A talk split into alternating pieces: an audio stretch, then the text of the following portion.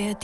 Die Bundestagswahl 2021 muss damit in insgesamt 455 Wahlbezirken des Landes Berlin, einschließlich der zugehörigen Briefwahlbezirke, wiederholt werden. Und jetzt haben wir die teilweise, deshalb bin ich sozusagen zuversichtlich, dass die Planungen, die wir jetzt begonnen haben, dass wir die jetzt sozusagen in Entscheidungen umsetzen können. Newsjunkies. Verstehen, was uns bewegt. Ein Podcast von rbb24inforadio. Gut trainiert schlägt man sich meistens etwas besser im Wettkampf. Und ich würde sagen, Berlin hat oft genug geübt für das, was am 11. Februar schon wieder ansteht. Ja, es muss schon wieder gewählt werden. Heute hat das Bundesverfassungsgericht in Karlsruhe geurteilt, dass die Bundestagswahl 2021 in Berlin in insgesamt 455 Wahlbezirken wiederholt werden muss. Ja, wir erinnern uns an die Chaoswahl damals. Eine Wahl zum Abgeordnetenhaus, eine Bundestagswahl, ein Volksentscheid, kleiner Marathon, den gab es auch noch. Wir haben schon oft genug darüber geredet, aber wir müssen uns schon wieder damit beschäftigen. Die Wahl zum Abgeordnetenhaus musste deshalb ja schon wiederholt werden, und zwar komplett. In diesem Umfang kommt es jetzt bei der Bundestagswahl 2021 nicht. Aber einige Berlinerinnen und Berliner werden sich wohl wieder auf den Weg zur Wahlurne machen müssen. Genau, reden wir jetzt ausführlich darüber. Ihr hört die Newsjunkies am 19.12. und wir sind Lisa Splanemann und Ann Kristin Schenten. Hallo. Hi. Wenn es um landespolitische Themen in Berlin geht, dann haben wir hier im RBB zum Glück einige sitzen, die sich jeden Tag mit nichts anderem beschäftigen und deswegen auch jetzt die absoluten Experten sind, diese anstehende Teilwiederholungswahl mit uns zu analysieren. Wir haben uns heute Unterstützung geholt und begrüßten Thorsten Gabriel hier im Podcast. Hallo Thorsten. Hallo. Thorsten, wir saßen heute Vormittag um 10 Uhr alle vor dem Fernseher, haben gewartet, was die Richterinnen und Richter da in Karlsruhe verkünden werden. Jetzt ist klar, die Bundestagswahl 2021 muss in einigen Berliner Wahlbezirken wiederholt werden. Hat dich dieses Urteil überrascht? Nein, hat es nicht. Also alle sind davon ausgegangen, dass es in irgendeiner Form eine Wahlwiederholung geben wird. Also dass die Richterinnen und Richter sagen, nee, da wird nichts wiederholt. Das haben eigentlich alle eher ausgeschlossen. Und dass es jetzt nur zum Teil geschieht, anders als bei der Abgeordnetenhauswahl im Februar vergangenen Jahres, ist auch nachvollziehbar, weil eben die Auswirkungen doch deutlich geringer sind, wenn man mal betrachtet, dass Berlin eben im Bundestag nur ein Bundesland unter vielen ist und gerade mal eine zweistellige Zahl an Mandaten dort besitzt. Hintergrund des Urteils ist ja eine Wahlprüfungsbeschwerde der Unionsfraktion im Bundestag. Und es gab ja auch schon eine Abstimmung im Bundestag, dass die Wahl teilweise wiederholt werden muss. Kannst du vielleicht da nochmal die Hintergründe kurz erläutern? Genau, also das ist quasi das übliche Prozedere immer dann, wenn es zu Unregelmäßigkeiten bei Wahlen kommt oder zu vermeintlichen Unregelmäßigkeiten. Wenn eine Wahl gelaufen ist, dann gibt es einen Wahlprüfungsausschuss des Bundestages, der eben feststellen muss, ob Beschwerden, die eingereicht wurden, berechtigt sind. Und dann wird da eben eine Empfehlung ausgesprochen und der Bundestag, dem obliegt es am Ende in der Tat, eine Entscheidung zu treffen und zu sagen, wir fällen den Beschluss, in diesen oder jenen Wahlkreisen oder Wahlbezirken muss eine Wahl wiederholt werden. So, und diese Entscheidung kann dann, wie jede andere Entscheidung, die eben ein Gesetzgeber trifft, angefochten werden. Und so war das eben auch hier. Die Unionsfraktionen haben gesagt, das geht uns nicht weit genug und das ist uns auch irgendwie juristisch und politisch nicht nachvollziehbar. Und die sind dann eben nach Karlsruhe gegangen vor das Bundesverfassungsgericht. Und dort haben sich die Richterinnen und Richter das eben nochmal genau angeschaut, diesen Beschluss des Bundestages. Und man muss sagen, sie haben dem Bundestag und auch dem Prüfungsausschuss eine ziemliche Klatsche erteilt. Also sie haben klar gesagt, ihr habt euch die Niederschriften aus den Wahllokalen eigentlich gar nicht alle genau angeguckt, aber wir haben das jetzt gemacht und deswegen weiten wir das, was ihr beschlossen habt, an bestimmten Stellen nochmal aus. Die haben also nochmal, ich glaube, 31 Wahllokale und Wahlbezirke obendrauf gepackt, in denen zusätzlich nachgewählt werden muss und haben an 7 Stellen gesagt, nee, da seid ihr übers Ziel hinausgeschossen, da wird nicht nachgewählt. Wir nehmen euch jetzt noch mal ganz kurz mit und spulen auf heute Vormittag zurück. So hat sich das angehört, als Doris König, die Vorsitzende Richterin des Zweiten Senats am Bundesverfassungsgericht, heute erklärt hat, wie das Urteil zu verstehen ist. Meine sehr geehrten Damen und Herren, der Zweite Senat hat die Wahl zum 20. Deutschen Bundestag über den Beschluss des Deutschen Bundestages vom 10. November 2022 hinausgehend in weiteren 31 Wahlbezirken des Landes Berlin sowie den zugehörigen Briefwahlbezirken für ungültig erklärt und eine Wiederholungswahl angeordnet. Die Bundestagswahl 2021 muss damit in insgesamt 455 Wahlbezirken des Landes Berlin einschließlich der zugehörigen Briefwahlbezirke wiederholt werden. Begründet hat das Bundesverfassungsgericht das Urteil mit vielen verschiedenen Fehlern, die bei der Wahl passiert sind. Zum Beispiel gab es ja lange Schlangen vor den Wahllokalen, auch teilweise nach 18 Uhr, also eigentlich nach Wahlschluss, standen dort noch Menschen vor den Türen und manche sollen dann auch wieder gegangen sein. Hier nochmal ein Beitrag aus unserem Archiv mit Eindrücken einer Wahlhelferin und einer RBB-Reporterin. In allen Ecken hatten wir Stapel und dann zählt man die Gegend und dann muss man aufpassen, dass man das nicht durcheinander bringt, die verschiedenen Stapel. Das kostet immer wahnsinnig viel Energie zu einem Zeitpunkt, wo alle schon total fertig sind. Das wahre Ausmaß des Chaos kommt allmählich ans Licht. Fehlende oder vertauschte Stimmzettel. Es gab in manch Wahllokal auffällig viele ungültige Stimmen und besonders unglaublich mehr Stimmen als Wahlberechtigte. Ja, wie kann denn das sein? Mehr als 2 Jahre ist das jetzt her. Das Urteil in Karlsruhe heute ist auch deshalb spannend, weil die Richterinnen und Richter sich eben ganz genau angeschaut haben, was man da als Wahlfehler verstehen könnte. Sie haben sich Definitionen angeschaut und dazu auch nochmal die Vorsitzende Richterin Doris König. Bereits in der Phase der Vorbereitung der Bundestagswahl sind Wahlfehler festzustellen. Gemäß § 46 Absatz 1 Satz 3 Bundeswahlordnung ist die Teilnahme an der Wahl möglichst zu erleichtern. Daher wäre es erforderlich gewesen, die Wahlräume mit Wahlkabinen und Stimmzetteln in einem Umfang auszustatten, der einen möglichst reibungslosen Wahlablauf ohne überlange Wartezeiten ermöglicht hätte. Auch bei der Durchführung der Bundestagswahl in Berlin sind zahlreiche Wahlfehler festzustellen.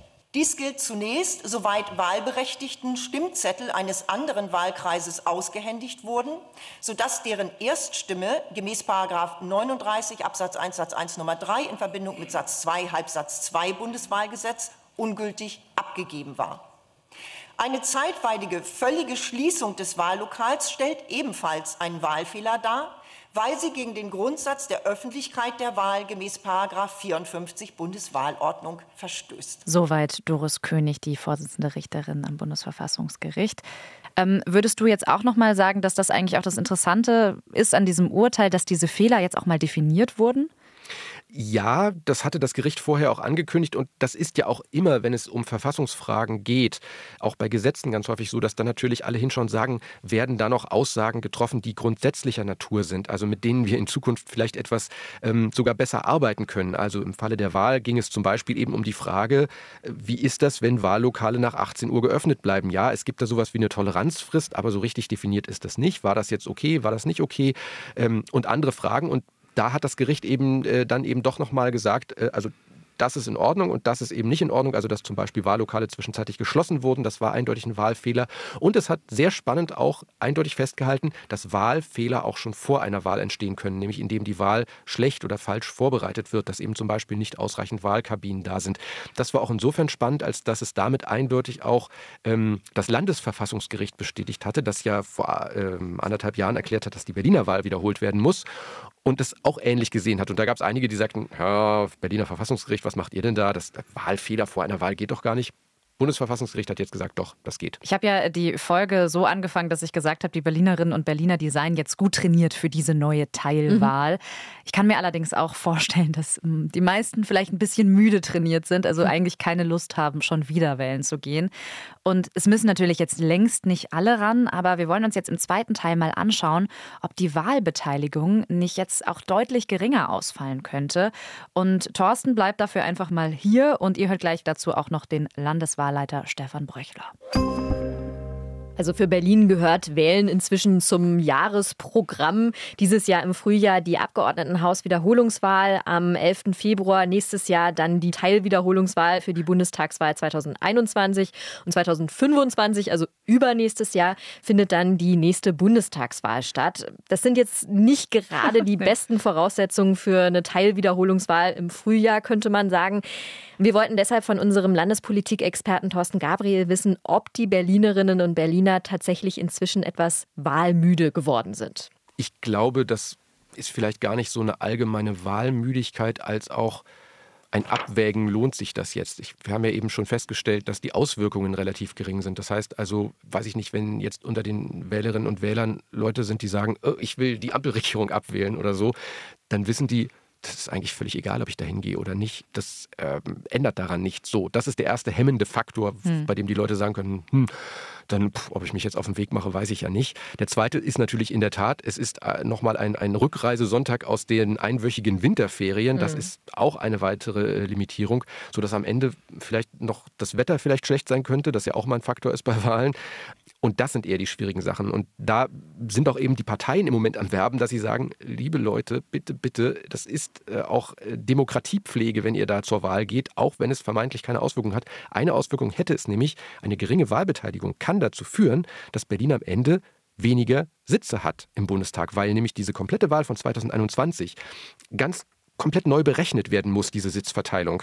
Und dann kann es eben dazu führen, dass Sitze, die jetzt noch von Berlinerinnen und Berliner Abgeordneten belegt sind, dann künftig nach, weiß ich nicht, Mecklenburg-Vorpommern, Baden-Württemberg gehen, weil die dann eher dran sind. Jetzt sieht der Landeswahlleiter Stefan Bröchler Berlin aber deutlich besser aufgestellt. Obwohl ja nur noch wenig Zeit bleibt. Seit Sommer laufen die Vorbereitungen.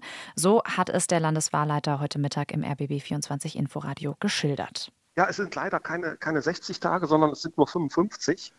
Das heißt, die Zeit sozusagen ist noch knapper, als es das Gesetz vorgibt, was mit dem Verkündungstermin zusammenhängt. Das Gute ist halt, dass wir uns seit Sommer sozusagen auf eine vollständige Wiederholungswahl vorbereiten. Und jetzt haben wir die teilweise, deshalb bin ich sozusagen zuversichtlich, dass die Planungen, die wir jetzt begonnen haben, dass wir die jetzt sozusagen in Entscheidungen umsetzen können. Ja, und ähnlich schätzt es auch unser Landespolitikexperte ein, Thorsten Gabriel. Berlin habe seine Lektion gelernt. Davon gehe ich jetzt einfach mal aus. Also auch deswegen, weil Berlin ja schon eine Wahlwiederholung hinter sich hat. Als das Abgeordnetenhaus neu gewählt wurde, da hat die Stadt ja schon gezeigt, dass sie aus Fehlern durchaus gelernt hat. Man hat den Wahlhelferinnen und Wahlhelfern mehr Geld gezahlt und auch geguckt, dass das auch eine gewisse Verpflichtung bestand, dann auch am Wahltag zu erscheinen. Das war ja auch eines der Probleme, dass das Personal dann auf einmal ein bisschen dünn war an dem Tag. Also da sind schon Vorkehrungen getroffen worden. Es sind auch noch ein paar Veränderungen in der Pipeline, die auch noch greifen werden bei künftigen Wahlen. Also ich würde sagen, Berlin hat schon seine Lektion gelernt. Trotzdem ist es natürlich auch gerade unter den Herausforderungen eines Wahlsonntags am Ferienende nochmal eine Herausforderung. Aber ich gehe trotzdem davon aus, das wird glatt gehen. Abgesehen von den üblichen Fehlern, die halt immer bei jeder Wahl passieren im geringen Umfang. Trotzdem kommen jetzt viele neue Fragen dazu. Gerade für die Berlinerinnen und Berliner gibt es ja noch ein bisschen Informationsbedarf wahrscheinlich. Wir haben heute eine Hörermail mit einer, wie ich finde, sehr interessanten Frage zugeschickt bekommen. Was ist eigentlich mit den Menschen, die zu dem Zeitpunkt der eigentlichen Wahl in Berlin gelebt haben, jetzt aber weggezogen sind in der Zwischenzeit? Und diese Frage konnten wir direkt an unseren Landespolitikexperten Thorsten Gabriel weiterreichen, der das Ganze so beantwortet hat. Also wer weggezogen ist, darf nicht mehr wählen. Das Wählerverzeichnis, so sagt man, wird quasi nochmal komplett neu gestrickt, nämlich alle, die zum Zeitpunkt des Wahltermins oder beziehungsweise zu einer bestimmten Frist davor 18 Jahre alt sind, die dürfen eben wählen. Das heißt, werden Leute rausfallen, die weggezogen sind, und es werden neue Leute hinzukommen, die 18 geworden sind und sich jetzt freuen, dass sie doch nochmal an der Bundestagswahl von 2021 teilnehmen können. Und wer sich informieren möchte hier in Berlin, welche Wahlbezirke betroffen sind, wer wieder wählen kann, der findet aktuell auf rbb24 eine Übersicht, einen Artikel, der heißt Wahlchaos in Berlin. In diesen Wahlbezirken soll die Bundestagswahl wiederholt werden. Da ist auch eine interaktive Karte hinterlegt, kann man sich so ein bisschen durchklicken und gucken, ob jetzt der eigene Wahlbezirk betroffen ist. Ja, deswegen kann es auf jeden Fall sein, dass wir hier in Berlin in den nächsten 55 Tagen einen kleinen Wahlkampf sehen werden. Vor allem wahrscheinlich bei den Berliner Linken, denn die könnten besonders betroffen sein von dieser anstehenden Teilwiederholungswahl im Bundestag. Die vormalig stellvertretende Fraktionsvorsitzende der Linken, Gesine Lötzsch, die ist auch Bundestagsabgeordnete für den Bezirk Lichtenberg, die war heute Morgen Gesprächspartnerin im Morgenmagazin und sie hat dort, da stand das endgültige Urteil noch gar nicht fest, geschildert, ihre Partei sei auf alle Eventualitäten eingestellt. Ja, natürlich sind wir vorbereitet. Also mein Wahlmotto ist, solidarisch geht es besser. Und wir haben uns für alle Varianten, die es geben kann, vorbereitet. Und ganz zentral wird unsere... Aber noch keine Plakate gedruckt. Das nicht, aber sollte das die Entscheidung heute so kommen, dann wird der Knopfdruck ausgelöst und dann werden natürlich auch die Plakate gedruckt. Das ist natürlich auch eine hohe Anforderung an die ehrenamtlichen Helferinnen und Helfer, denn die Mehrheit der Menschen, die Mitglieder von Parteien sind, arbeiten ja ehrenamtlich. Und wir haben schon öfter im Winterwahlkampf gemacht. Ich erinnere mich an das Jahr 1990, da waren die Wahlen am 2. Dezember. Da war es bitterkalt, daran kann ich mich gut erinnern. Und natürlich auch im Februar diesen Jahres, das war auch eine Winterwahl. Das sagt die linken Politikerin und ohnehin lohnt sich da an dieser Stelle noch ein ganz genauer Blick auf die Linke, denn die Partei wird das Ganze heute wahrscheinlich mit Spannung verfolgt haben. Wir wollten deshalb auch noch mal von unserem Politikexperten Thorsten Gabriel wissen, warum eigentlich, also wieso war das Urteil jetzt gerade für die Linke so sehr von Bedeutung? Genau deshalb, weil sie ohnehin schon sozusagen in einer schwierigen Situation ist. Wir wissen, es gibt sie nicht mehr als Fraktion im Bundestag, seit Sarah Wagenknecht aus Partei und Fraktion mit ihren Sympathisantinnen und Sympathisanten dort ausgetreten ist. Seitdem musste sie sich auflösen und ist nur noch eine Gruppe. Das hat halt für sie finanzielle Folgen gehabt. Und jetzt stand eben die Gefahr im Raum, dass möglicherweise auch die meisten, also fast alle bis auf 1, 2, hätten ihre Mandate verlieren können, wenn es nämlich so gekommen wäre, dass genau in den Bundestagswahlkreisen, die in Berlin direkt gewonnen wurden von der Linken, nämlich von Gregor Gysi und Gesine Lötzsch, wenn auch nur einer von beiden ihr Mandat verlieren würde im Februar. Die Gefahr scheint nun nicht mehr zu bestehen, aber wenn dem so wäre, dann hieße das für die gesamten linken Abgeordneten raus. Ja, und auch der Politikwissenschaftler Thorsten Faas hat heute gegenüber dem Fernsehsender Phoenix gesagt, die Wiederwahlen haben in diesen Stimmbezirken wohl keine Auswirkungen, aber trotzdem müsse man die genauen Analysen abwarten. Es müssen Erst- und Zweitstimmen neu gewählt werden. Es stand ja durchaus im Raum, dass in einigen Stimmbezirken nur die Zweitstimmen wiederholt oder neu abgegeben werden. Da ist das Gericht nicht mitgegangen, sondern hat gesagt, wenn, dann müssen Erst- und Zweitstimmen neu abgegeben werden. Und tatsächlich sind ja einige neue Stimmbezirke, Wahllokale dazugekommen. Die liegen in der Tat nicht in den Wahlkreisen von Gregor Gysi und Gesine Lötzsch. Aber es gibt natürlich trotzdem aus der Beschlussempfehlung des Bundestages Stimmbezirke, Wahllokale, die in diesen Wahlbezirken liegen.